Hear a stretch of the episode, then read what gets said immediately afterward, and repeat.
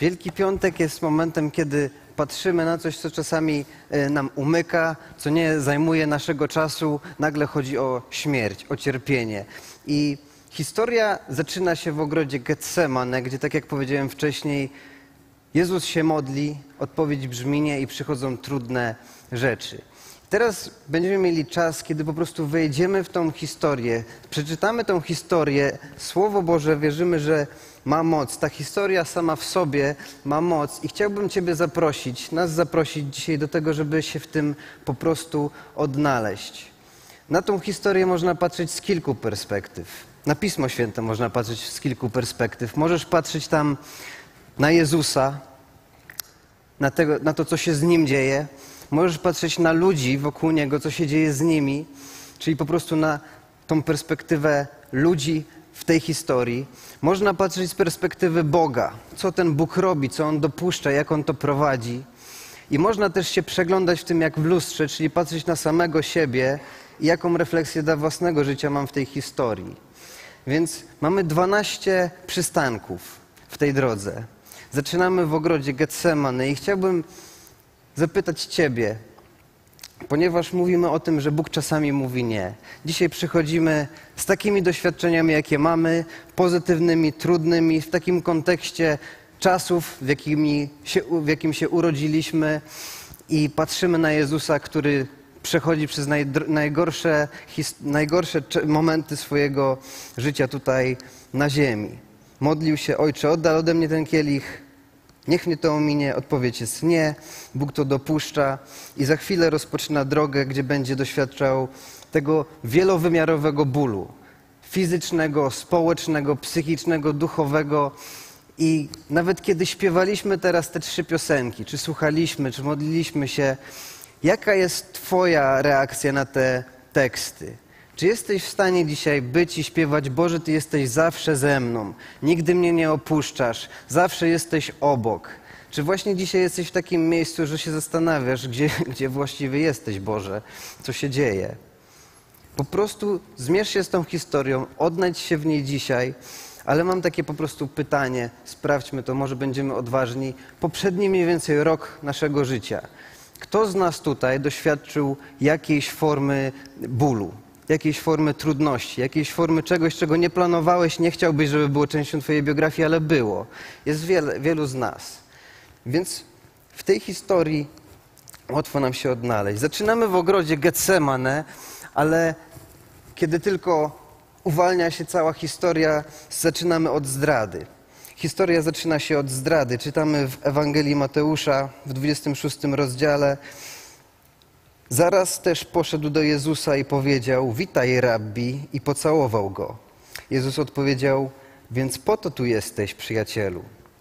Wtedy zbliżyli się inni i schwytali go. Judasz, jeden z najbliższych ludzi, z którymi Jezus się zna, jeden z uczniów, jeden z 12, człowiek, z którym spędził masę czasu. Cała historia, która będzie prowadziła do krzyża, zaczyna się od zdrady.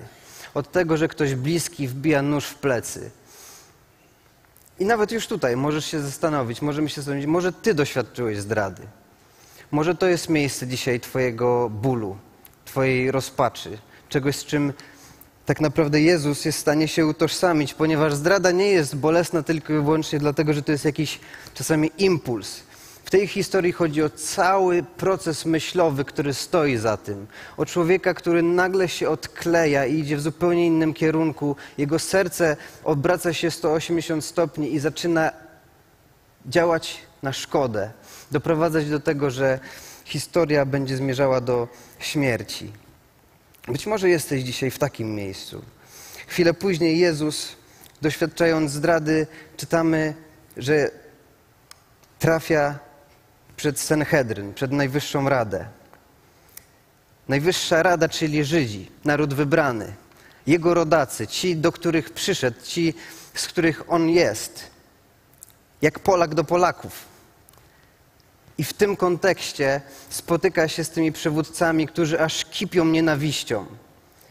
Czytamy o tym, że stawiają go z zarzutami, ale nikt tak naprawdę nie sprawdza faktów. Nikt tak naprawdę nie jest w stanie nawet ich podać. Tak naprawdę oni już zdecydowali. Emocje już są negatywne, już jest ta nienawiść, niechęć. Oni już chcą po prostu, aby on zginął. Nawet zadają mu to pytanie w Ewangelii Mateusza w 26 rozdziale. Zaprzysięgam Cię na Boga żywego, abyś nam powiedział, czy Ty jesteś Chrystusem, Synem Boga. Bo o to się rozchodzi, czy jesteś Chrystusem, czy nie jesteś. Bo jeżeli się podajesz, nie możesz się podawać. Czekamy, to na pewno nie Ty. Nasze oczekiwania do tego, kto ma nas zbawić, są zupełnie inne. To nie możesz być Ty. Jezus oświadcza, Ty to powiedziałeś. Ponadto mówię Wam, odtąd będziecie oglądać Syna Człowieczego, siedzącego po prawej stronie wszechmocnego Boga i przechodzącego na obłokach nieba. To mu w żaden sposób w tej sytuacji nie pomaga. Wręcz rozjusza tylko tłum, który już absolutnie wie, co ma z nim zrobić. Ale odpowiedź Jezusa w tej sytuacji brzmi: nie macie zielonego pojęcia, z kim wy w ogóle rozmawiacie. Mógłby się z tego wybronić, mógłby się z tego wycofać, ale przyjmuje to i pozwala na to, co ma się zaraz wydarzyć. Nie broni się. Ale pytanie, może ty byłeś właśnie w takiej sytuacji. To jest manipulacja faktami, to jest wykorzystywanie rzeczywistości przeciwko komuś. Znam osoby, które w środowisku pracy doświadczają tego samego, że ludzie, którzy powinni być wsparciem, ludzie, którzy powinni być bliscy, działają na szkodę, chcą gdzieś kogoś usunąć. Jezus doświadcza tego. Kolejna historia, którą czytamy, to przystanek pod tytułem Nie znam tego człowieka. Łukasza, 22 rozdział, czytamy o Piotrze. Schwytali go zatem i zaprowadzili na dwór arcykapłana. Piotr zaś podążał za nimi w pewnej odległości. A kiedy na środku dziedzińca rozniecili ognisko i roznieśli się wokół niego, usiadł wśród nich również Piotr. A więc Piotr, który jest w tej całej scenie od ogrodu, widzi jego aresztowanie, podąża za nim, gdzieś śledzi te losy, ma nadzieję, że coś się wydarzy. Teraz jest Jezus przed tą Najwyższą Radą, jest ten proces, coś się ma dziać, coś się ma wydarzyć, może się wybroni, czy jednak pójdzie to dalej, czy oni żądają śmierci, ale ktoś go rozpoznaje. I czytamy, że gdy tak siedział w blasku płomieni, zobaczyła go jakaś młoda służąca. Przyjrzała mu się badawczo i stwierdziła, ten człowiek też był z nim. On jednak wyparł się, nie znam go, kobieto. Po chwili zobaczył go ktoś inny i powiedział, ty też jesteś jednym z nich. Piotr na to, człowieku, nie jestem. Godzinę później jeszcze inna osoba zaczęła się upierać, naprawdę, ten też był z nim. Jest przecież Galilejczykiem. Człowieku, powiedział Piotr, nie wiem, o czym mówisz. I teraz posłuchajcie, bo w Ewangelii Łukasza jest to napisane tak. W tej samej chwili, gdy jeszcze to mówił, rozległo się pianie koguta. Pan obrócił się i utkwił w Piotrze wzrok. Utkwił w Piotrze wzrok. Wtedy Piotr przypomniał sobie niedawne jego słowa. Zanim dziś kogut zapieje, 3 razy się mnie wyprzesz. Wyszedł na zewnątrz i gorzko zapłakał. Przy tym punkcie chciałbym się na chwilę zatrzymać. Bo nie chodzi o to, żebyśmy przebiegli przez tą historię, tylko gdzieś się w niej odnaleźli. Moment Piotra jest bardzo ważny, ponieważ człowiek, który tak mocno się za nim opowiadał, nagle, kiedy doświadczenia zaczynają przybierać zupełnie inną barwę, nagle, kiedy ten kielich zaczyna być pełen zupełnie innych rzeczy, których on się spodziewał, innych niż na te, które się pisał, a tak naprawdę deklarował, że i nawet na to się pisze, ale nagle ta rzeczywistość coś w nim zmienia. Odkrywa swoją głębię i swoją słabość i po prostu się wycofuje. I mam pytanie do ciebie, jeżeli jesteś człowiekiem wierzącym. Masz cały czas styczność z ludźmi. W pracy, w rodzinie, gdzieś indziej.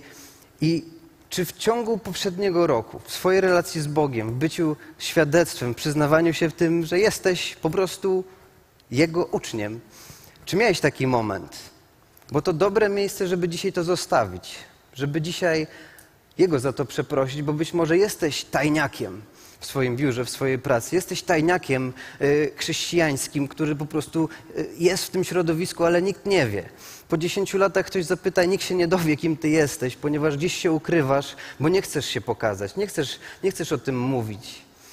Myślę, że to dobry moment, żeby się zastanowić, czy ta relacja z Bogiem, w momencie, kiedy to nie wydaje nam się takie komfortowe, jest miejscem, w którym dzisiaj jesteśmy, bo świat tego potrzebuje, abyśmy nie wycofywali się, ale szli do przodu.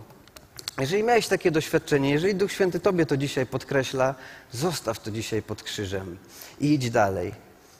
To nie był koniec dla Piotra, ale Jezus obserwuje to i czuje się opuszczony. Po ludzku po prostu czuje się opuszczony. Kolejna scena, Jezus jest przed Piłatem. Rada dopięła swego.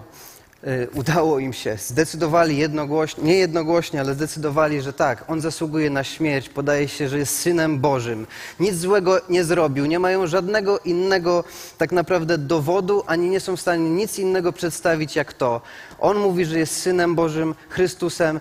On musi umrzeć. Żądają tej śmierci, emocje już w nich kipią, przyprowadzają go do Piłata, ponieważ to on jest tym, który ma autorytet i ma władzę, aby tak naprawdę go skazać. On ma tą władzę. I w tej historii zaczyna się coś bardzo dziwnego, bo się okazuje, że człowiek, który ma o tym zdecydować, nie chce o tym zdecydować, ponieważ nic z perspektywy sprawiedliwości nie jest w stanie go do tego przekonać. Więc chce się wykręcić. Szuka sposobów, rozmawia, nie widzi problemu. Widzi naciski, widzi presję, więc zaczyna uciekać się do kolejnych i kolejnych prób, jak się z tego wywinąć. Ponieważ ta sytuacja z perspektywy prawa jest absurdalna. Jezus jest niewinny, ma być skazany za coś, gdzie ta kara jest zupełnie zbyt ostra. On ma za to wziąć odpowiedzialność, on ma to zrobić. Jedyna rzecz, która zaczyna go przechylać w tym kierunku, to jest presja tych ludzi, którzy tak bardzo tego pragną, tak bardzo o tym krzyczą. Więc wpada na pomysł, żeby dać im wybór, aby mógł wypuścić Barabasza. Czytamy, że gdy się więc zebrali, Piłat zapytał ich, którego chcecie, abym wam uwolnił, Jezusa Barabasza czy Jezusa zwanego Chrystusem? Mówi, może w ten sposób uda mu się wybronić. Może w ten sposób się jakoś wymknie z podjęcia decyzji, która jest naprawdę zła, której sam nie chce podjąć, ponieważ wie, że nie jest właściwa. Czytamy, tymczasem arcykapłani i starsi nakłonili tłumy, aby prosiły o Barabasza, a dla Jezusa domagały się śmierci. Gdy więc namiestnik zapytał, którego z tych dwóch ma im uwolnić, w odpowiedzi usłyszał Barabasza.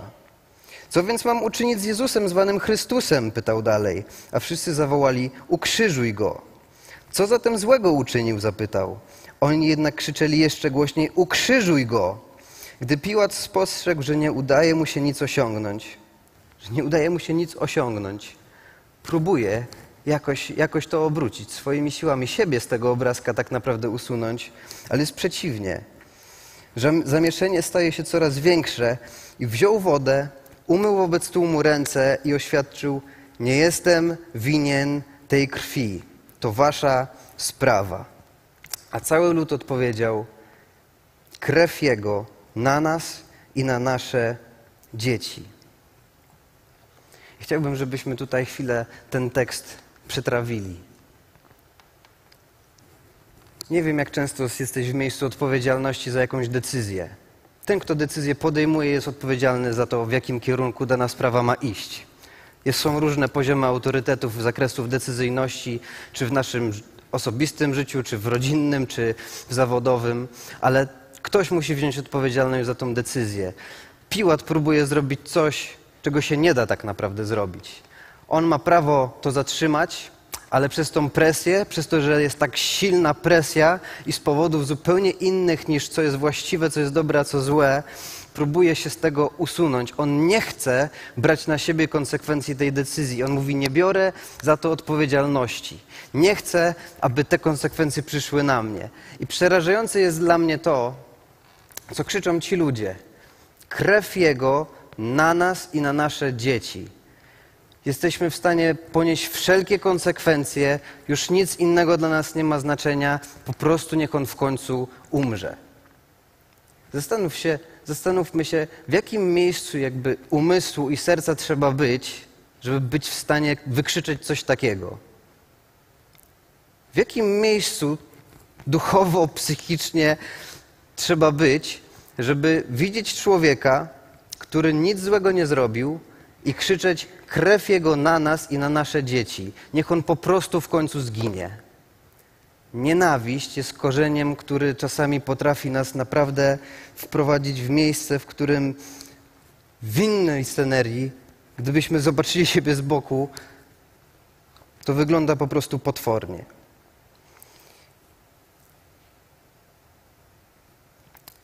Marka 15 rozdział, czytamy o chłoście i koronie cierniowej. Jesteśmy w połowie drogi, nawet dalej.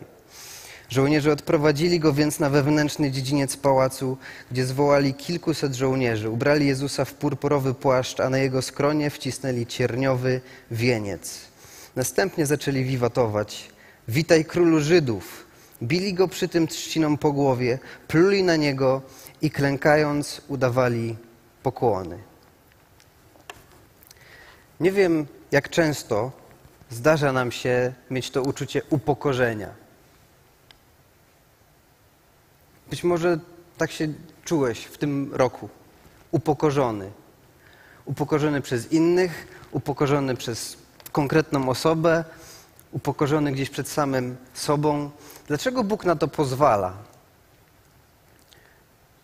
Próbuję wejść z perspektywy Jezusa w tej scenie. Przed chwilą był w ogrodzie, modlił się, żeby konkretne rzeczy się nie działy, one się dzieją. Najpierw nóż w plecy od znajomego, później kolejna sytuacja. Przeciwko niemu są ci, którzy powinni być za nim. Przyszedł do swoich, swoi go nie rozpoznali, żądają jego śmierci. W międzyczasie widzi drugiego przyjaciela, który mówi: nie znam go, wypiera się go, idzie dalej, jest skazany niesprawiedliwie, ludzie domagają się jego śmierci, teraz jest bity i upokorzony. W jakim miejscu jest Jezus? Co musiało się dziać w Jego głowie? Kolejna scena, widzimy, że Jezus już bierze krzyż. Nieważne, czy to była belka, czy cały, jakkolwiek. Po prostu nawet w tym ubiczowanym i trudnym momencie ten człowiek jest zmuszony, aby narzędzie własnej śmierci nieść na własnych barkach do miejsca, w którym po prostu jego życie ma się zakończyć. Kolejna scena, czytamy, że Szymon z Cyreny pomaga nieść krzyż Jezusowi. Łukasza 23:26. A gdy prowadzili Jezusa na śmierć, zatrzymali niejakiego Szymona Cyrenejczyka, który wracał z pola. Włożyli na niego krzyż i kazali nieść za Jezusem. W innym fragmencie, w zasadzie dużo wcześniej, Jezus w bezpieczniejszym kontekście, kiedy jeszcze nie było bólu, nie było krzyża, nie było śmierci, powiedział do uczniów, powiedział do ludzi, że tak naprawdę, jeżeli chcesz być uczniem Chrystusa, to musisz brać swój krzyż. Mówimy sobie o tym często, ja przynajmniej w kontekście tutaj moich relacji, że trzeba brać swój krzyż. Że po prostu mamy swój krzyż, że jest coś tam trudnego, ale trzeba nieść swój krzyż. I to prawda, ale czasami, tu jest prosta refleksja, czasami naprawdę potrzebujemy kogoś, kto nawet nasz krzyż, to co zostało nam wyznaczone, to co zostało uwolnione, żeby było ciężarem jednak naszego życia, ktoś ten krzyż musi z nami ponieść. I być może dzisiaj jesteś w takim miejscu, gdzie tak naprawdę powinieneś mieć tą refleksję, patrząc nawet na Jezusa w Jego drodze. Może jest jakiś trud, jest ten krzyż, jest ten ciężar, który sam niesiesz, ale jest ktoś, kogo tak naprawdę potrzebujesz, aby poniósł go razem z Tobą. To jest prosta myśl w tej podróży. Ale każdy z nas niesie swój krzyż. Czasami on staje się zbyt ciężki, żeby to robić po prostu w pojedynkę. Nawet Jezus tutaj potrzebował pomocy. Może jest ktoś, kogo potrzebujesz dzisiaj poprosić o po prostu pomoc. Kolejna scena, czytamy już o ukrzyżowaniu, Łukasza w 23 rozdziale.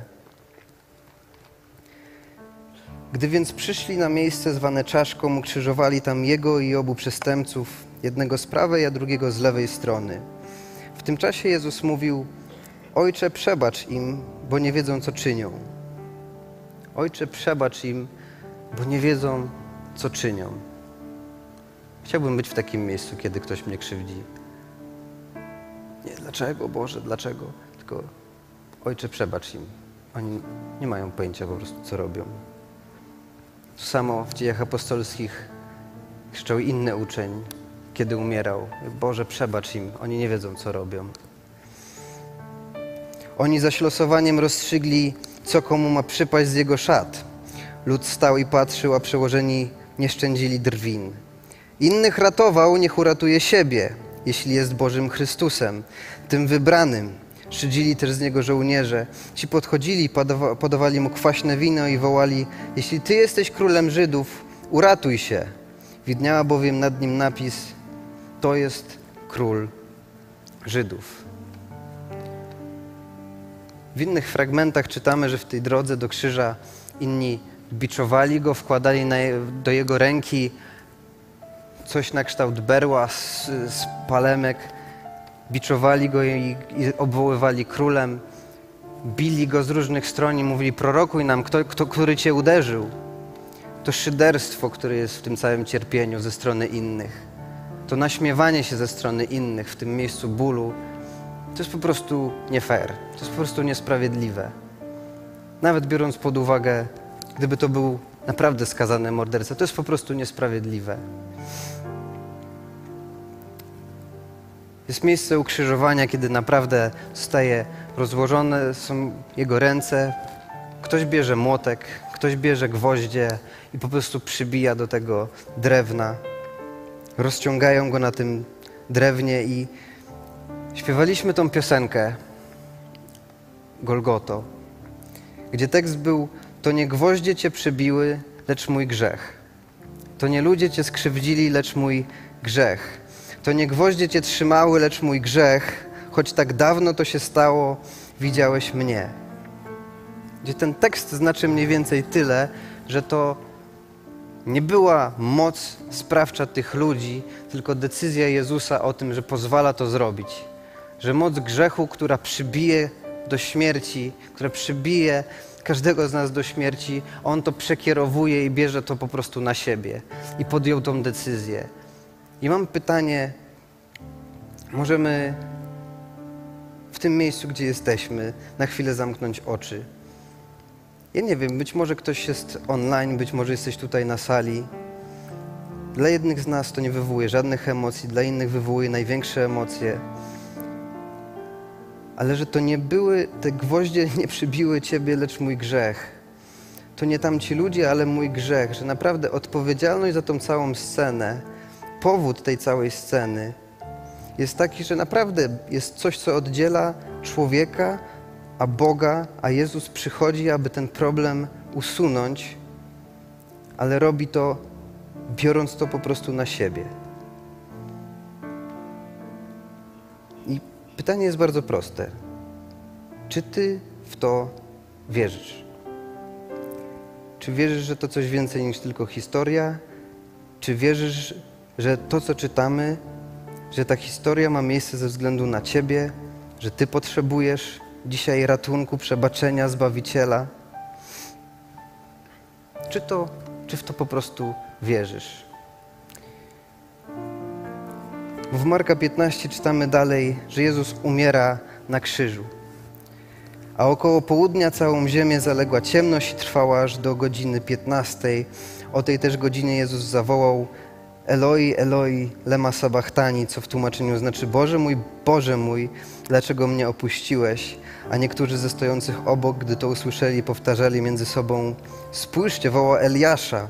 Ktoś podbiegł, nasączył gąbkę kwaśnym winem, zatknął na trzcinę i próbował dać mu pić, mówiąc do pozostałych: zostańcie, zobaczymy, czy Eliasz przyjdzie go zdjąć. Jezus zaś zawołał donośnym głosem i wydał ostatnie tchnienie. Wtedy zasłona przybytku rozdarła się na dwoje, z góry w dół. I śmierć, o której tak rzadko rozmawiamy, niestety jest częścią naszego życia. I tak jak pytaliśmy, rozmyślaliśmy o tym, co było, co się wydarzyło gdzieś w naszym życiu, jednym z elementów tego, co w naszym życiu Bóg dopuszcza, co się dzieje, jest po prostu śmierć. Ale śmierć ma czasami różne wymiary. Jest śmierć, która dotyczy po prostu życia, czyje życie się zakończyło, chcielibyśmy się z nim... Chcielibyśmy, żeby to trwało, ale zostało to zakończone. Śmierć może dotyczyć relacji, które były, a się skończyły. Śmierć może dotyczyć czegoś, jakiejś nadziei na to, co się ma wydarzyć w naszym życiu, ale to już się nie wydarzy z jakichś powodów. Tak naprawdę w każdym sezonie naszego życia coś się kończy, coś umiera. I cała ta historia byłaby bez sensu, gdyby to był tylko piątek. Gdyby Kościół wyglądał tak, to nie byłoby miejsce nadziei.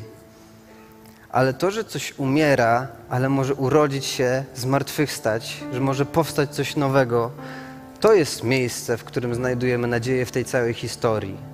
Że przyjmujemy, że jest śmierć. Jezus w tym momencie umiera, ale czytamy w Marka 15:39, że w momencie tej śmierci setnik, który stał naprzeciwko niego, gdy zobaczył, w jaki sposób Jezus umarł, stwierdził: ten człowiek naprawdę był Synem Boga. Nie wiadomo dlaczego, ale czasami to najtrudniejsze i najsmutniejsze i najciemniejsze momenty, które z perspektywy wielu wyglądają zupełnie bez sensu, są tymi, które czynią różnicę i gdzieś przepychają nas do przodu, bliżej Boga. Zastanów się jakby osobiście. Czasami zadajemy sobie pytania, kiedy w twoim życiu był najlepszy czas z Bogiem? Kiedy byłeś najbliżej Boga? Kiedy najwięcej się, modliłeś, szukałeś Go? I czy to polskie przysłowie, że jak trwoga, to do Boga, że wtedy, kiedy jest naprawdę źle, to wtedy przychodzimy, czy to nie jest gdzieś tam jednak w głębi serca prawda, że wtedy, kiedy jest naprawdę ciemno, wtedy Go szukamy, wtedy do Niego przychodzimy. Są dwa scenariusze. Albo w tych okolicznościach zupełnie odpadamy, albo właśnie ktoś przychodzi i poznaje Boga jeszcze głębiej. I pytanie jest bardzo proste. Być może dzisiaj ty powinieneś dołączyć do tego grona, do setnika. Być może ty dzisiaj, słuchając tej historii, myśląc o krzyżu, myśląc o tej śmierci, myśląc o tej historii, jesteś kimś, kto czuje, że chce powiedzieć: ja też wierzę. Wierzę, że umarł za mnie. Bo historia kończy się w tym, że Jezus jest zdjęty z krzyża i złożony do grobu. Czytamy, że wraz z nastaniem wieczoru zjawił się pewien bogaty człowiek z Arymatei. Miał na imię Józef i sam też był uczniem Jezusa. Udał się on do Piłata i prosił o ciało nauczyciela. Piłat polecił je wydać.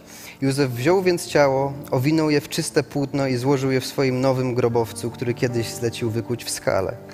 Następnie na wejściu do grobowca zatoczył wielki kamień i odszedł. Była przy tym Maria Magdalena i druga Maria. Siedziały one naprzeciw grobowca. Pogrzeb jest miejscem, w którym to, co było, to, co żyło, to, co było częścią naszego świata, zostaje pożegnane, zostaje zamknięte, zostaje oddzielone. To jest ten moment odcięcia, że to, co już umarło, to już nie ma, tego już nie ma w następnym epizodzie naszego życia.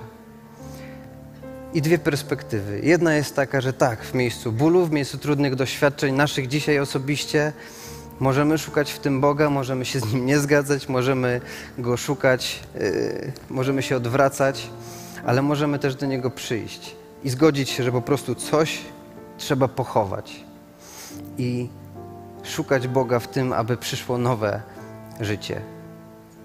Ale ze strony tej, która w tej historii jest najważniejsza, jeżeli chodzi o duchową śmierć. Historia jest o tym, że ten świat jest duchowo martwy. Że Bóg, który stworzył to wszystko, który jest dawcą życia, daje wolną wolę i wolna wola prowadzi do tego, że możemy robić co chcemy i zazwyczaj nie chcemy, nie wybieramy dobrze. Jezus przyszedł, aby ten problem rozwiązać, więc przychodzi, aby siebie niewinnego złożyć w ofierze za winnych ludzi. Dlaczego? Kiedy spotykał się z Nikodemem, jednym z nauczycieli, mówił, że aby być częścią Bożego Królestwa, tej rzeczywistości, która w tym świecie może być obecna, której możemy być częścią, nie da się tam wejść inaczej, niż urodzić się na nowo. On pytał go: jak mam się urodzić na nowo? Jestem już stary, moja mama wręcz nie żyje. Jezus mówi: musisz się urodzić na nowo. Musi obumrzeć to, co było i musisz wstać do nowego życia. Kiedy się chrzcimy, kiedy mamy chrzest, jest to symbol właśnie tego, że tak jak Chrystus umarł, tak samo my umieramy dla naszego starego życia. Jest pogrzeb tego, co było, pogrzeb grzechu, pogrzeb tych doświadczeń i wstajemy do nowego życia razem z Nim, w którym możemy być częścią Jego Królestwa, Jego plan może się realizować. To się będzie działo później, kiedy Jezus zmartwychwstanie. Ale chciałbym nas zapytać dzisiaj, kiedy jesteśmy w tym miejscu, jeżeli możemy zamknąć na chwilę oczy tutaj, jeżeli jesteś online, skup się na chwilę. Ale być może jesteś w takim miejscu. Czujesz, że jesteś duchowo martwy. Co to znaczy duchowo? To znaczy, że nie czujesz w żaden sposób Boga, Jego obecności, Jego głosu. To, co śpiewaliśmy, to nie jest tekst twojego życia. Boga nie ma przy tobie, nie jesteś w stanie Go usłyszeć, nie jesteś w stanie czuć Jego obecności. Czujesz, że Cię opuścił. Być może dzisiaj jest czas, aby urodzić się na nowo, aby ta ofiara Chrystusa stała się ofiarą za to, co Ciebie dzisiaj od Niego oddziela. I poprosić, aby On przyszedł do Twojego życia. I powiedzieć tak jak setnik, On naprawdę jest Synem Boga. On jest tym, który sprawia, że moje oddzielenie z Bogiem może być już rozwiązane i mogę i chcę być w bliskości z Nim. Więc jak mamy zamknięte oczy, mam pytanie, możesz dać mi znać przez podniesienie ręki, czy to jesteś Ty dzisiaj? Ty chcesz dziś powiedzieć, że Boże, ja chcę dzisiaj zbliżyć się do Ciebie. Wierzę, że Jezus umarł za moje grzechy. Dziękuję. Możemy jeszcze chwilę przytrzymać. Nie będę kazał nikomu wychodzić dzisiaj do przodu. Ale jeżeli chcesz dzisiaj powiedzieć, Jezu, wierzę, że Ty umarłeś za moje grzechy i chcę powiedzieć, i chcę się urodzić dzisiaj na nowo, chcę być częścią Twojego Królestwa przez to, co Ty zrobiłeś na krzyżu, wierzę, że mogę dzisiaj urodzić się na nowo, chcę, abyś był moim Panem, jeszcze tam z tyłu. Nie rozglądajmy się. Dziękuję. Jest bardzo prosta modlitwa. Panie Jezu, wierzę, że umarłeś za moje grzechy i zmartwychwstałeś dla mojego zbawienia. Od dzisiaj chcę być Tobie posłuszny. Amen. Amen. Wierzymy, że jeżeli to jest Twoja modlitwa, to ta śmierć staje się śmiercią tego, co do tej pory było w Twoim życiu, a Ty możesz rozpocząć nowe życie z Nim. Chciałbym, żebyśmy wstali. Ponieważ cała ta historia, która jest pełna tylko i wyłącznie trudnych z naszej perspektywy doświadczeń, pokazuje to, że Jezus jest w stanie się utożsamić z naszymi doświadczeniami. Że my jesteśmy w stanie się odnaleźć w tej historii, ponieważ Jezus przyszedł, aby niezrozumiały pokazał się od zrozumiałej strony, aby doświadczyć tego, czego my doświadczamy. I zanim to wszystko się wydarzyło, zanim byliśmy w miejscu Getsemane, Jezus spotkał się ze swoimi uczniami na kolacji. I czytamy o tym, że powiedział o czymś, co do dzisiaj praktykujemy. Że gdy nadeszła pora, Jezus zajął miejsce przy stole, a z Nim apostołowie, i zwrócił się do nich. Gorąco pragnąłem, by przed moją męką spożyć tę paschę wraz z wami. Bo wiedzcie, że z pewnością już jej nie spożyję, póki nie nastąpi czas jej wypełnienia w Królestwie Bożym. Następnie wziął kielich, podziękował Bogu i powiedział: weźcie go i rozdzielcie między siebie, gdyż mówię wam, że odtąd nie będę pił z owoców winorośli, aż przyjdzie Królestwo Boże. Wziął też chleb, podziękował, złamał i dał im, mówiąc: to jest moje ciało za was wydane, to czyńcie na moją pamiątkę. Podobnie wziął kielich, kiedy już spożyli, i powiedział: ten kielich to nowe przymierze przypieczętowane moją krwią, za was przelaną. I to, co powiedział przed tą całą historią, jest tym, co się stało w całej tej historii, jest tym, dlaczego dzisiaj tutaj jesteśmy, aby pamiętać. Nie jesteśmy tu, bo to jest nasza tradycja, jesteśmy tutaj, bo jesteśmy posłuszni, bo pamiętamy, że nowe przymierze przez złamane ciało i przelaną krew jest czymś, co sprawia, że Kościół, że wspólnota, że to, że my dzisiaj możemy tutaj być, po prostu jest prawdą dla nas. Więc jeżeli to jest Twoja prawda, to zapraszam, będziemy śpiewać ostatnią piosenkę, która brzmi, że chcę zawsze pamiętać. Chcę zawsze pamiętać, że ta trudna część całej tej historii i w tych trudnych chwilach, które często są w naszym życiu, chcemy dalej pamiętać. Bo tak naprawdę ta nadzieja, ta niezniszczalna nadzieja, to, co trzymało Jezusa w tych chwilach i to, co może nas trzymać w tych chwilach tutaj na ziemi, a to nie jest dobre miejsce. Często naprawdę to nie jest dobre miejsce. Ta jedyna niewzruszona nadzieja jest taka, że jest wieczność z Nim. Że jest to miejsce, które nazywamy niebem i że do tego miejsca zostaliśmy zaproszeni w tym przymierzu. I tak jak tamci krzyczeli, krew Jego na nas i na nasze dzieci, niech On po prostu zginie. Tak samo my dzisiaj wspominamy, to Jego krew jest nad nami, abyśmy byli chronieni. I to była motywacja, z którą szedł na krzyż. Więc zapraszam do wieczerzy podczas ostatniej piosenki. I ten wieczór niech posłuży właśnie temu, aby zawsze pamiętać i w tych dobrych, i w tych trudnych momentach, czy nasza wiara jest w stanie udźwignąć tego typu historie. Czy jesteśmy w stanie dalej być posłuszni w tych momentach?